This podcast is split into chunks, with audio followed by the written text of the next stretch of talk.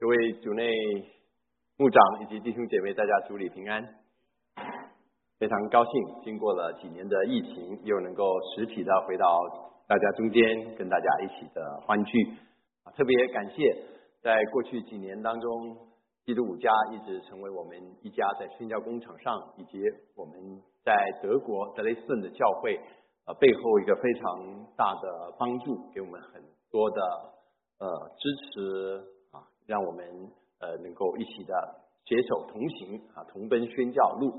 那所以在这里特别啊向呃这个教会来呃表达我们真诚的谢意啊。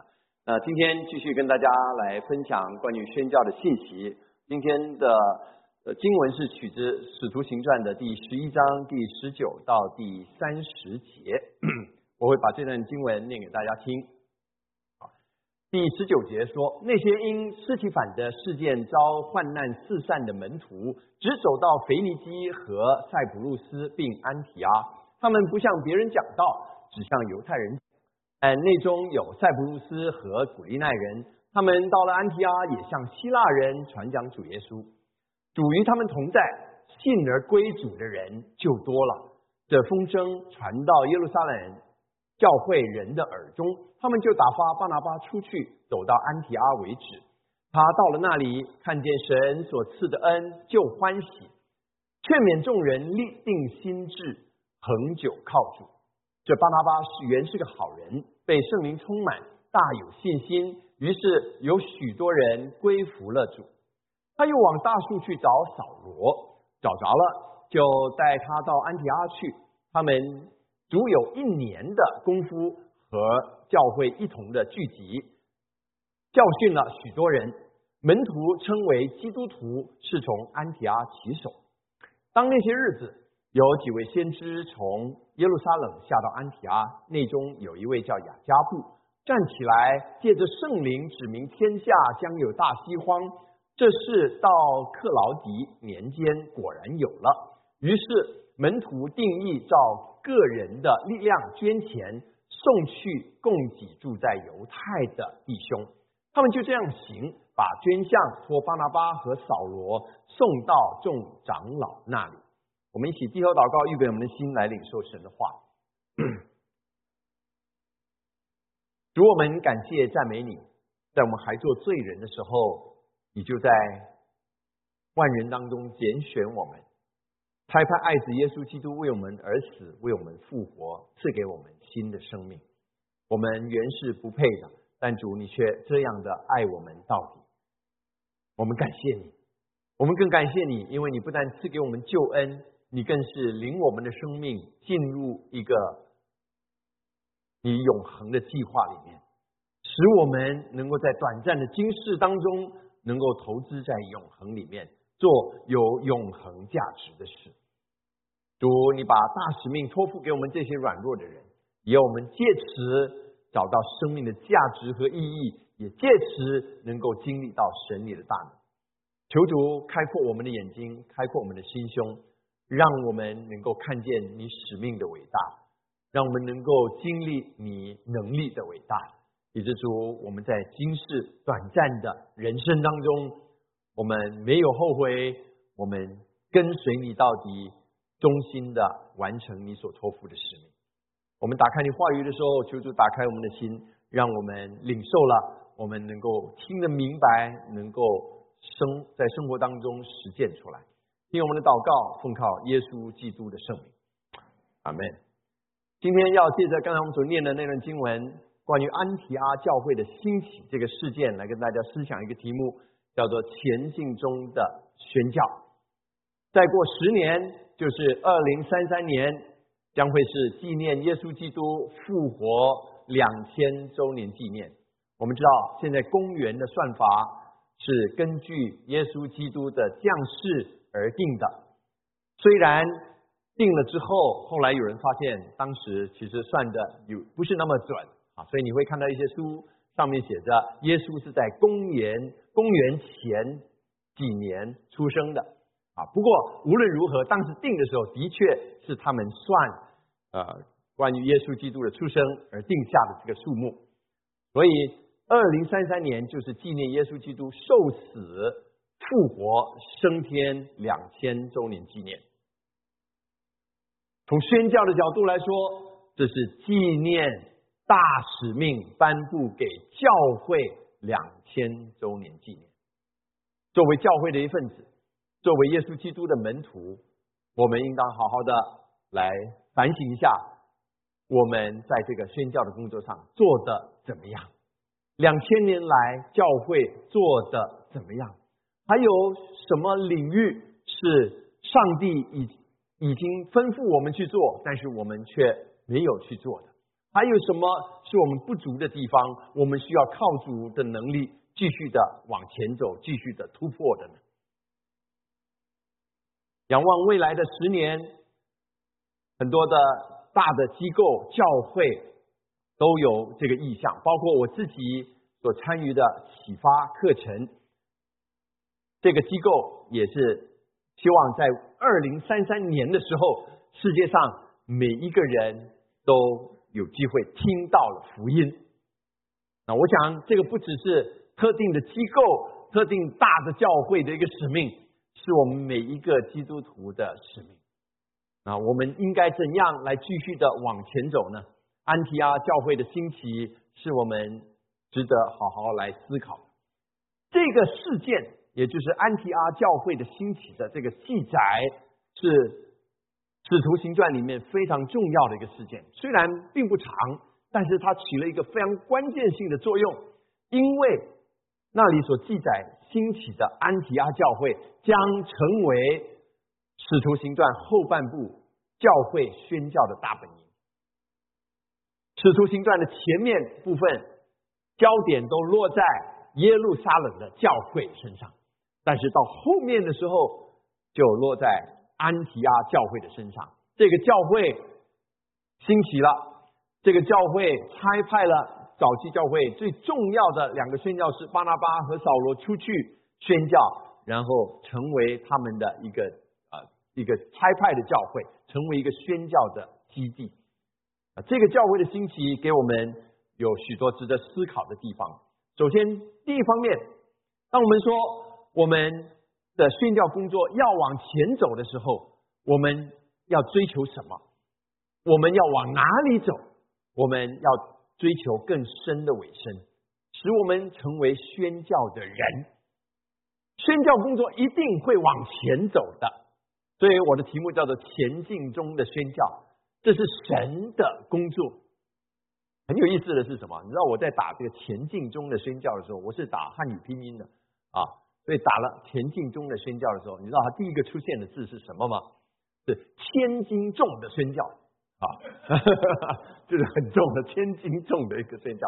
没错，宣教使命是一个伟大的使命，是千斤重的，但是与此同时，它也是前进中的宣教啊，因为这是神的工作。这是神的计划。神在旧约的时候拣选了亚伯拉罕的时候，就已经告诉他，将他将要怎样成就这件事情。而到启示录的时候，就告诉我们，神的目标完完整整的成就。我们现在就在这个过程里面，宣教的工作是上帝的工作，他会按着他的主权，使用他的能力，按照着他的计划，不断的前行。无论你要参与，你不要参与，神能够百分之百的靠着他自己去成就这件事情。他不需要你我帮忙，但是他邀请我们参与在当中。我们愿意参与在当中的人，我们就能够经历到上帝的能力，我们就能够在永恒的这个事业上面有份享受那一份的荣耀。既然是这样，我们就应该好好的去思考。我在其中应该带着什么样的心态？而早期教会的这些门徒给我们看到一个很重要的一点，就是我们首先要反省一下：我是不是一个宣教人，还是我只是把宣教工作当作是一个我有空才来参加的一个事工？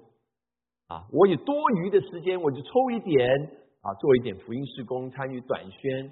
我有多余的钱，我就奉献一点做宣教金，是不是这样的呢？初代教会的门徒给我们看到，他们的生命不是这样的。这段经文怎么说？他说那些因着尸体反的事件患难四散的门徒，只走到腓尼基、塞浦路斯并安家，他们去做什么？坦白说，他们是逃难呐，因为受逼迫嘛，就逃走了。但是他们在逃难的过程当中，他们传讲主耶稣。这个是路加第二次记载到相同的一个事情。如果你往前看，在第九章的时候就提到了尸体反的事件啊。啊，对不起，八章啊，第七章提到了这个斯提凡被害。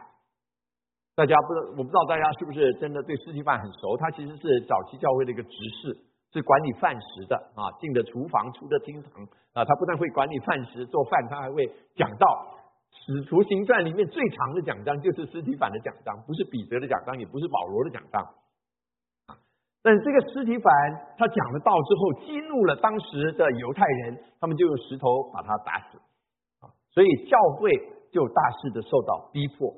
其实逼迫从教会一开始就有了。第四章就提到门徒这使徒们出去传福音的时候，就被抓到公会去。起初是警告他们，叫他们不可以传耶稣。后来他们继续传，他们再再把他们抓起来。这次不单只是劝告他们、警告他们，而且还打了他们。到了第七章的时候，就有殉道的事件发生，那就是尸体反。所以第八章在尸体反事件之后，他说：从这日起，耶路撒冷的教会大遭逼迫，除了使徒以外，门徒分散到犹太和撒玛利亚各处。当时的逼迫。我们不要想象成为后来罗由罗马政府有计划的大规模对基督徒的迫害啊，比如说你会看到一些教会历史当中记载到这些基督徒被丢到斗兽场里面，或者被绑在柱子上被火焚烧。这个时候啊，就是使徒行传这个时候还没有那种的逼迫啊。这里讲的逼迫是从犹太人而来的逼迫，他们被排挤啊，他们可能被抓起来。啊，被警告、被鞭打等等。那不过值得注意的是什么？这些门徒他们在逃难呢。哎呀，有逼迫来了，逃。但是他们在逃的过程当中没有丢弃他们的使命。他们是谁？从某个角度来说，他们是难民啊，在逃难嘛，有逼迫嘛，就逃了，要逃。啊，保命很重要。我们不能够说，哎，这边有人迫害基督徒啊，是为主死的时候，哎，我们就啊哪里有逼迫就冲过去，然后让自己故意死在里面哈。我相信这不是基督徒应该有的一种心态哈。逃命保命是要有的，除非你被抓到了，有人说要你否认基督啊，如果你不否认基督，就把你就杀头。在那种时候，你要为主坚持到底啊，呃，要为主殉道。但是能够逃命的时候，你可以逃。但是这些人逃的过程当中，他们没有丢弃他们的使命，走到哪里就把福音传到那里。所以第八章第四节说，那些分散的人往各处去传道。为什么会这样？到底是什么因素使得这些他们自己有很大需要的人，他们在逃难，离开了自己？家园，他们在物质上、在心理上、精神上各方面，应该都有很大的需要。但是他们在逃难的时候，却仍然在传福音呢。我想，那就是因为他们在这个福音里面，真正的经历到这个福音的好处。他们认定耶稣基督就是独一的真神，所以宣扬耶稣基督的使命，就是他们。人生的使命，不是他们额外要抽时间去做的事，而是无论他的生命在任何光景当中，他都不放弃的一个使命。亲爱的弟兄姐妹，这是你对福音的心态吗？这是你面对宣教工作的时候你的心态吗？我们说，大使命是上帝托付给教会，也是托付给每一个基督徒的使命。那我们就要问了。我这把这个使命做得怎么样？教会的种种的活动当中，有百分之几是真正跟传福音是有关的？我们这么多的会众当中，有多少是会传福音、懂得如何传福音的？能够用你的口跟你身边未信的人把你的信仰讲清楚的？有多少？有多少人又是经常传福音的？那这些的问题都能够帮助我们反思：我们到底在这个宣教的事业上，我们怎么看待我们自己？你是一个宣教的人吗？我们知道初代教会的这些人啊，其实坦白说，他们没有太多可以用的工具。那我们今天其实有更多的工具了。上帝透过不同的人啊，做出不同的工具，是我们可以用。我们应该比他们能够做得更好啊。那有什么工具我们可以用呢？我今天用一段时间来跟大家介绍一下我过去几年所参与的一个施工啊。这个地图呢是呃刚才。十一章第十九节、二十节里面所提到的几个地区哈，包括安提阿、呃居比路，也就是塞浦路斯、呃古利奈、腓尼基等等啊，给大家稍微了解一下啊。那嗯，我在过去两年有机会参与在启发课程里面。启发课程是什么？坦白说，启发课程就是的目的就是要让每一个基督徒能够把福音。跟你的生活结合在一起。我先播一个短片，让大家基本的了解一下启发课程。是很久以前，有一个年轻的律师，他不相信上帝，他只相信事实和逻辑。有一天，他发现他的两个好朋友成了基督徒，他吓坏了。他们怎么会这样呢？他非常担心他们。为了证明他们是错的。这个律师便开始研究各种宗教信仰，他因此有机会研读了圣经，他深深的被圣经吸引住，读了一页又一页，无法放下。当他读完全本圣经，他只有一个结论，就是他的两个朋友是对的，耶稣是真的，他自己也成了基督徒。从那个时刻开始。他对真理非常有负担，他决心要找到一个方法，帮助更多人来认识这个信仰。他找到的方法就是启发，一个至今超过三千万人参与的福音课程。Hey, that looks just like me. It is you. Have you told me about the Chinese Alpha Film series? Once upon a time, there was a young man named Andrew.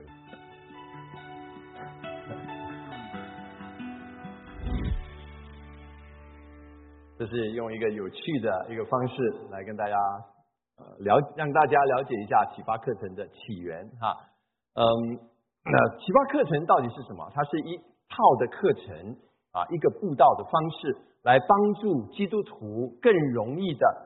去跟你身边的人来分享信仰，让教会能够更好的来进行布道的工作。呃，基本上它有三个元素：第一就是热情的款待，大家一起的吃东西，啊，邀请卫星的朋友来一起吃，一起聊天，建立关系；然后就一起观看一个视频，这个视频经过呃非常呃精心的制作啊，非常高水准的制作。等一下我给大家看一个。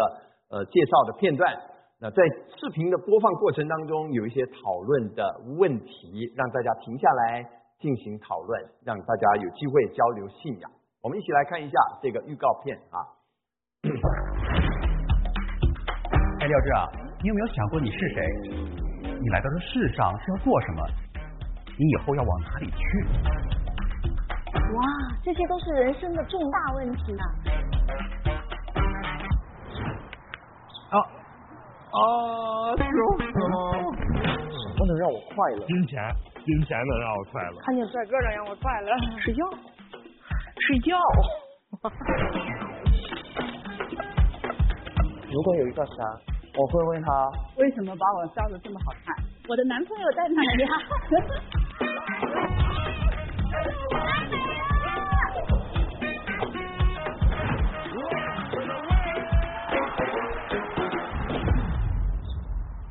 我现在是全世界最有名的一个人，我想要的大部分都可以达到了。那为什么我是那么难过？我从一个人发展到五十个人婚群体，很多人就说，哎，非常顺利，感觉你很幸运。过去我曾经认为这个世界上谁都靠不住，我唯一能靠的就是我自己。上学、工作、结婚，人生就是如此吗？当我明白了这个事实以后，我的生命就彻底改变了。太漂亮了！那天晚上之后，我对耶稣的认识就发生了完全的改变，从这里开始进入到这里。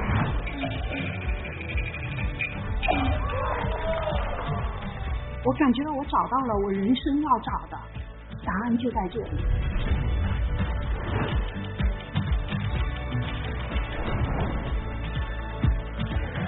直到我认识耶稣以后，我真实的经历到什么叫做有意义、有目标、有价值的生活。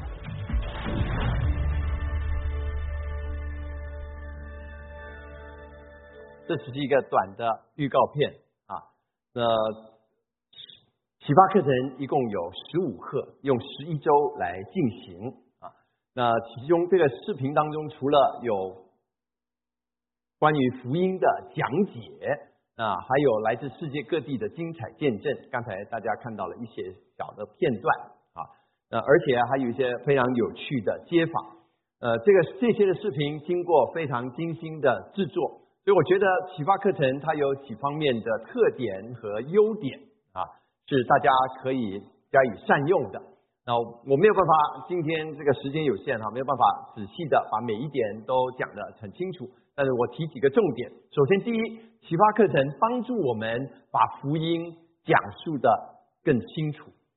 我们理想的状况是，希望每一个基督徒都可以把福音讲得清楚。如果有一个未信者在你面前问你基督信仰在信什么，你能不能够把它讲得清楚呢？我们希望每一个基督徒都能够讲清楚，但是现实当中，我们必须接受，真的不是每一个人都能够把信仰讲得很清楚的啊。呃，有时候呃，我们呃好像知道清楚的自己在信什么，但是你说要表达的清楚，那是一个很大的挑战。启发课程就帮助我们把这个福音的信息讲清楚，因为他的福音信息都是已经精心设计好的，根据着圣经，用有趣的方式，用高水准的艺术来表达出来。所以在这方面啊，给给给我们帮了一个很大的忙啊。呃，另外一点呢，启发课程也帮助教会更呃好的、更经常的来做福音的工作。做福音的工作不一定要一年办一个什么大的聚会，然后邀请福音朋友来，平时也都可以在做，让教会啊经常有福音在传，慕道朋友任何时候进来都有机会听到福音，而且它是一个非常容易使用的工具，每一个基督徒都可以，你可以在不同的场合里面，你在职场上，你很想跟你的这个同事们传福音。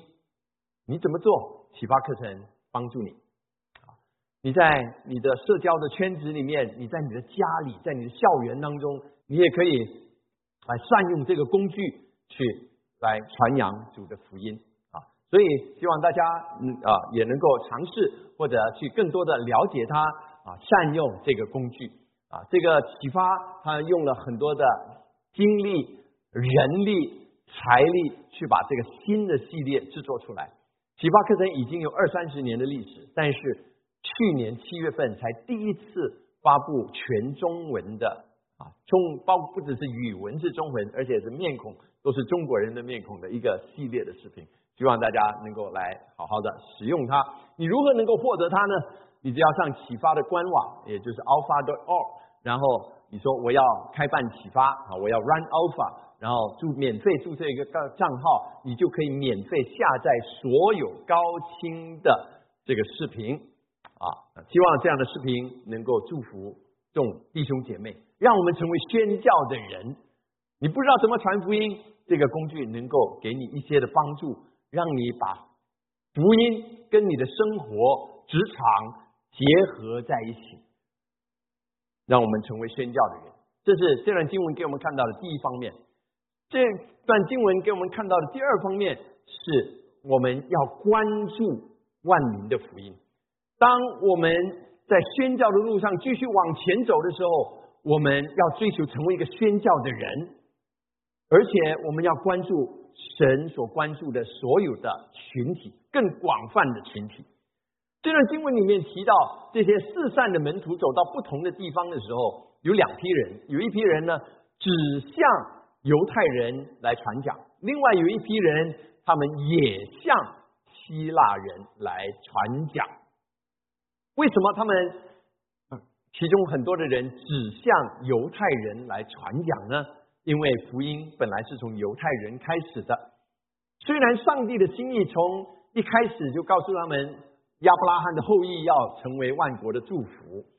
耶稣在升天之前也告诉他们说：“你要使万民做我的门徒。”但是犹太人，你要他们突破他们传统的一种做法和看法，去跨越一个门槛，向外邦人传福音，还是面对一些的挑战。在这段经文之前，也就是《使徒行传》的第十章。跟第十一章的前半段，一个很关键的事件，使得初代教会正式的、官方的接受了外邦人可以成为神的子民。那个事件就是哥尼流信主的事件。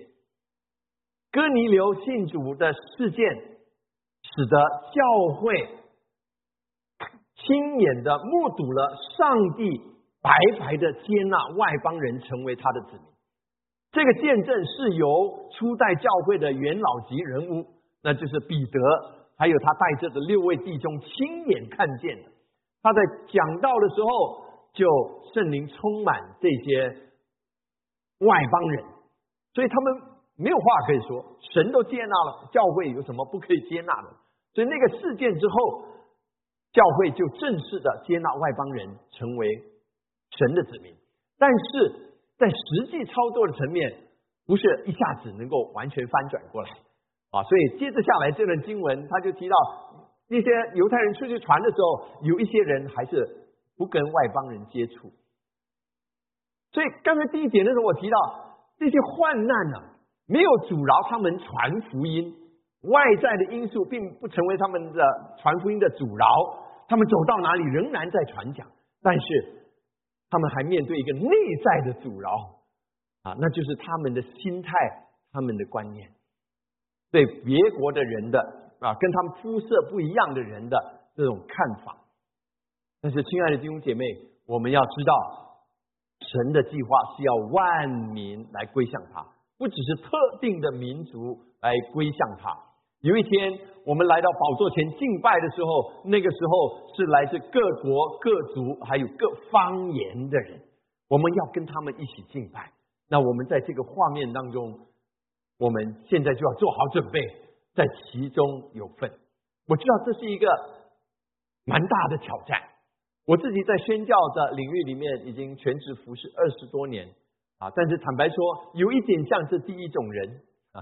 他们无论走到哪里，只向犹太人传福音啊！我过去二十多年的服饰当中，也主要在服侍华人。但是，我想神不要我们停留在这里，神也一直在提醒我啊，要跨越，要关注万民的福音。那所以，阻挠使命的因素啊，往往不是外在的，真正的挑战和困难，往往不在外面。在我们里面，就好像初代教会一样啊，他们要跨越的是他们过去传统的做法。以前我们都只跟犹太人传福音，以前神的子民都只是犹太人，这观念要去突破。所以我几天前画了这幅漫画，表达的就是这个啊。我们在往前走，往前走，但是很多的因素阻挠我们，不是外在的，是内在的。什么习惯性的做法、传统的做法啊，失败的经验。成就的观念、设想到的困难、信心的软弱等等，这些往往才是使命真正的阻挠的因素。对，蜗牛都比这个人跑得快！希望我们也能够去分辨这种因素，去突破。我们要向第二批人第二批人呢，他们不单向犹太人传福音，也向希腊人传福音。你们知道，希腊人在当时的观念，其实就是除了外邦人啊，这个犹太人以外的所有的外邦人，因为当时都是受到希腊文化所影响的，所以他们都被称为希腊人啊。那我分享一点我们呃所属的机构，这个欧洲校园事工啊，其实我们也不断的在这个宣教的事业上面靠着主来突破，然后我们还有需要突破更多。我们的意向是什么？是从团契到教会，是从德国到全欧洲，是从欧洲出工人，然后从华人到万民。我们做的怎么样呢？从团契到教会，我们有十多个点，现在其中有三个已经正式成立成为教会，包括我所在的德雷斯顿啊，赵长老也在我们成立教会的时候亲自的飞到。德国去参与我们的成立的礼拜，我们也有从德国到欧洲其他的地方啊，有支援法国的一些学生的工作。最新的是到以色列特拉维夫帮助他们的宣教的工作。从欧洲出工人，我们也有在做，那就是呃，你大家看到的左下角，我们跟一对夫妻在吃饭啊，这对夫妻是在。呃，的这位先生是在德累斯顿信主受洗的，后来神感动他们，他们要做宣教士，所以他们现在已经接受了一年的在台湾华神的装备，将来希望可以回到欧洲的工厂继续去服侍。但是做了这么多，坦白说，四个意向里面，第四个仍然是我们的挑战啊，就是从华人到万民，这个仍然有待继续的突破。愿神继续带领我们，我们做的不够，但是神啊呃去不断的提醒我们，希望我们能够继续的往前走，来突破。啊，这是这段经文给我们看到第二方面，宣教往前走的时候，首先我们要成为宣教人，而不只是把宣教看成一个事工。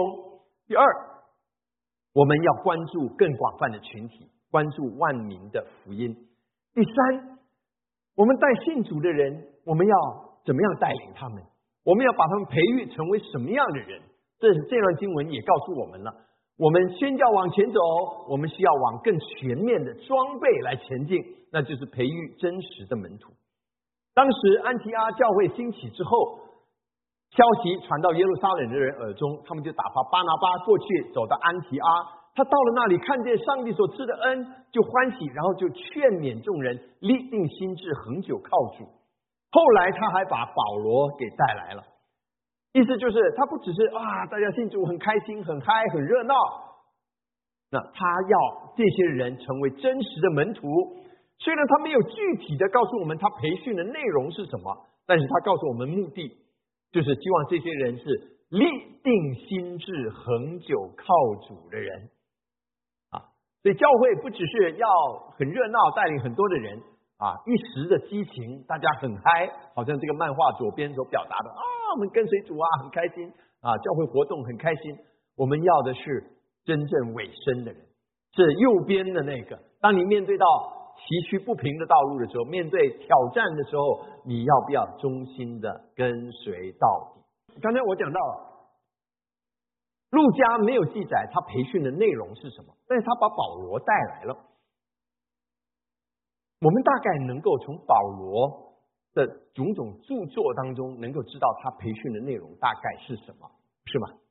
啊，保罗写了很多的书信哈。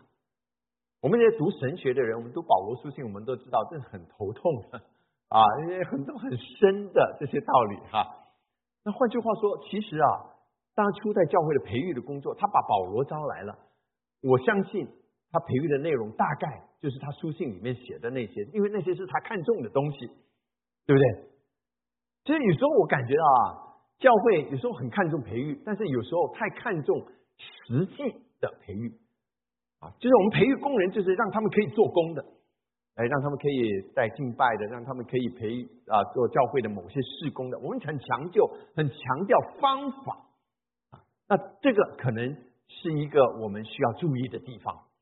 我们可能忽略了更深层的这个真理上面的扎根，跟培育。保罗他所写的书信当中，给我们看到他非常看重你的信仰的根基，你到底在信什么？你为什么信？这个逻辑到底是哪里？我们有什么样的根据？哎，我们需要扎实的真理的基础，这是我们作为真实门徒我们不能忽略的部分。那另外一点啊，那既然是这样，那我们在传福音的时候，我们就要注意哈，我们不能够只是用一些方法，用一些所谓的说的难听一点是套路，让人更容易信主啊。我们是要把耶稣整全的福音宣讲出去，包括。要这些人背十字架来跟随主啊，所以我们不能够像这个人传福音这样啊，哎，快点信主啊，信就对了，快点快点啊！呃，耶稣说的那些什么背十字架跟随主啊，我们就不讲。我们不要用伪福音来诱惑人信主，像这个漫画表达了，哎，迷惑他啊，告诉他，你信主好啊，上帝会祝福你有钱呐，祝福你啊，有有好的婚姻关系啊，有力量啊，哈。哎，你的遭遇很会很好啊，有许多的恩典啊、祝福啊，这种不是保罗还有巴拿巴，他当时培育的内容是什么？是信仰的根基，目的是什么？是让他们立定心智，恒久靠。我们在牧羊的过程当中，我们也经历过一些啊，我们带领信主的人，结果他们过一段时间之后就离开主啊，甚至有一些。在他们的朋友圈里面来宣布说：“哦，我以前曾经受洗，但是我现在不再相信这些。”哎，这是我们令非常令我们伤心的啊！所以我们更需要看重真实门徒的培育。另外一点值得注意的是，这个培育的过程当中，这个巴拿巴他是一个好人，他不但自己做，他把保罗给带来了啊！当时叫扫罗，后来就称为保罗了哈。我们知道扫罗这个人过去是虔诚的犹太教徒，曾经逼迫基督徒的。那后来他在大马大马色的路上遇到耶稣基督之后，他的生命就翻转了啊！这个地图是讲大树在哪里啊？安提阿在哪里？他去大树找扫罗啊！好，那他信主之后啊，他想要到耶路撒冷去接见这些门徒，在第九章那边提到。他们都怕他，不信他是门徒。但是当时又提到巴巴拿巴这个人啊，他说巴拿巴却接待他，领他去见使。所以巴拿巴很重要啊。保罗我们知道他是初代教会里面非常重要的一个使徒，但是没有巴拿巴，可能也没有保罗，因为保罗是被拒绝的人。但是巴拿巴第一个接待他、领他去见使徒的人，后来在安提阿教会成长的时候，他也把保罗从大树带来一年的时间跟他配搭。换句话说，当时很多人可能都怀疑保罗，不相信他。但是巴拿巴跟他相处之后，他知道，哎，保罗这个人信得很真，而且。他有很好的根基，他在加马列的门下受过训练，他很会讲解圣经，从旧约来传讲基督。哎呀，大家都拒绝他，很可惜。我要栽培他，我要接受他。我告诉你，当时巴拿巴万万没有想到，这个他所接纳的人，后来成为上帝重用的人，后来成为立基督教信仰根基的一个人，成为了。新约的书信当中最重要的作者，去祝福后来世世代代的教会。亲爱的弟兄姐妹，这是我们所要有的眼光啊！我们培育真门徒的时候，有一些人可能是别人所拒绝的，但是如果你愿意接纳他、培育他，说不定上帝祝福你手所做的工，让他成为一个神所重用的人啊！我们要有这样的眼光。我们这一次。述职的过程，我有机会到新加坡去。在新加坡，我去参观一个教会，叫做神之星教会 （H O G C） 啊，基督之家叫 H O C，对不对？它是 H O G C（Heart of God Church）。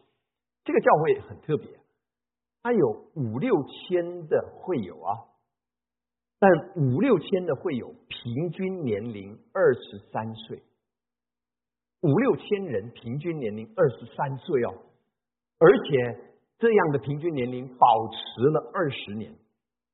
教会从九个人不断的增长到现在五六千人，平均年龄仍然可以保持二十三岁，这个很不简单哦，很不简单啊！他们并不是哦老人就把他踢出去踢出去，不是哈，他是不断的有年轻人进来啊！你就看到哎这些年轻人啊十几岁、二十几岁在台上领唱，在后面伴奏，十岁二三岁就可以在后面伴奏、弹贝斯啊、打鼓什么的，哎这些音控。摄影都是这些人啊，翻译在台上翻译讲道的也是二十来岁的人，他培育这些的年轻人。这个教会有一个口号，就是年轻人不是明日的领袖，而是今日的领袖。我们常常说年轻人是未来的领袖，为什么？他说不是，不是未来，是现在。你现在就要把握住他们。哎，这个观念呢，我觉得给我很大的冲击和翻转啊。哎，他们看到年轻人的生命当中有好几个做见证的，他们也来自破碎的家庭，他们面对很多的问题，但是这个教会接纳他们啊，而且爱他们，供应他们的需要，帮助他们，培育他们，让这些年轻人成为上帝所重用的人。我想，这个是教会所需要有的一种视野和胸怀，就好像巴拿巴培育保罗一样。当初没有人愿意接受这个人，巴拿巴接受了，但是后来上帝祝福他手所做的工，让他所接纳的这个人成为初代教会最重要的使徒之一。那第四方面，这段经文也给我们看到，我们的宣教工作向前走的时候，我们要怎么做？其中一个就是我们需要合一，教会与教会之间相互支援。后面的那一段，他提到，当那些日子有一些的先知起来说，将会有大饥荒的发生，所以这个安提阿教会啊，就发动了捐款去帮助这些犹太的弟兄们。当时饥荒还没发生，因为是一个预言。我后来的历史记载当中的确有发生这个饥荒，但是这些刚刚兴起的教会，安提阿的教会。这批的信徒们听到了这个消息，就预先的捐款去帮助他们，能够将来度过难关。这是一个新的教会，这给我们立下一个很重要的一个一个榜样，就是教会无论多小，无论多年轻，无论多缺乏，无论多新，我们不能够对其他的教会的需要视若无睹。不管他们哦，我们现在还很需要了，我不能去帮助别人啊。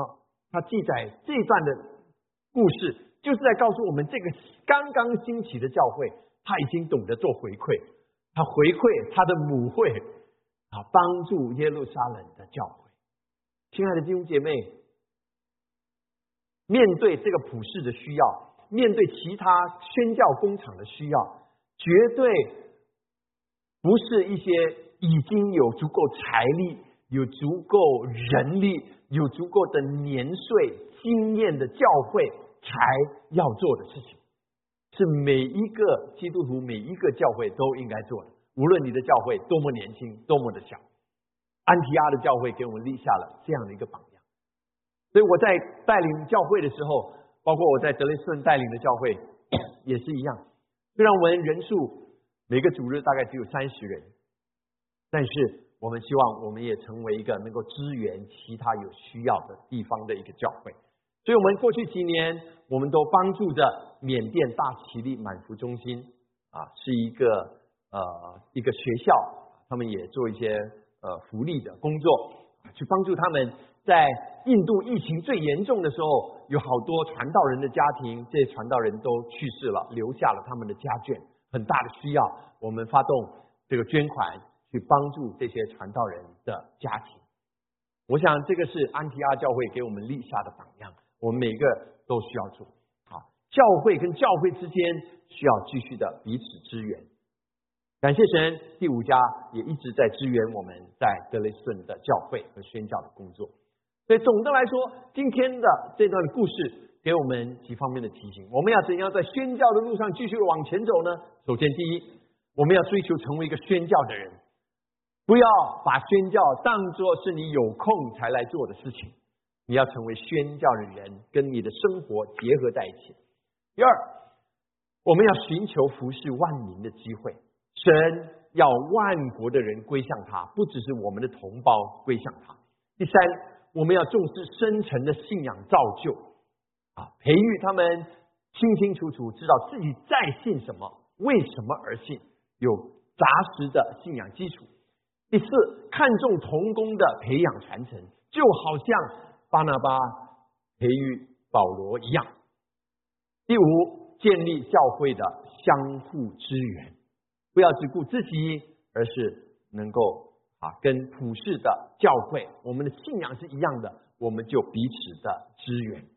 最后以一个宣教的故事来作为结束。有一个宣教士叫做 Wilfred Granfield，他是纽芬兰的医疗宣教士。有一次他出席一个宣教宴会的时候，他身边有一个妇女。听说他是宣教师，对他很好奇，很敬仰，就问他说：“这位先生，你是宣教士，这是真的吗？”Wilfred Granfield 对他说：“是啊，我是宣教士，没错。但是夫人，难道你不是吗？”亲爱的弟兄姐妹，我是一个宣教士，我在宣教领域里面已经全职服侍二十多年。但是我要问同样的问题：难道你？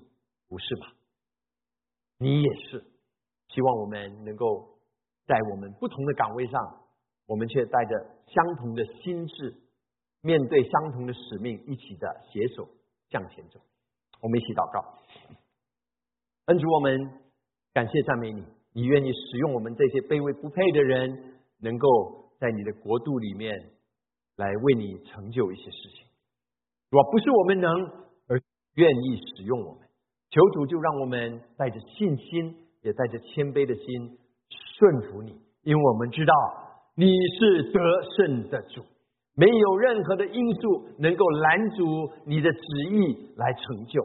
既然宣教使命就是你必然成就的一个结果，主啊，让我们就带着信心参与在当中，扮演好我们的角色，成为宣教的人，一起的同心完成这个使命。听我们的祷告，奉靠耶稣基督的圣名，阿门。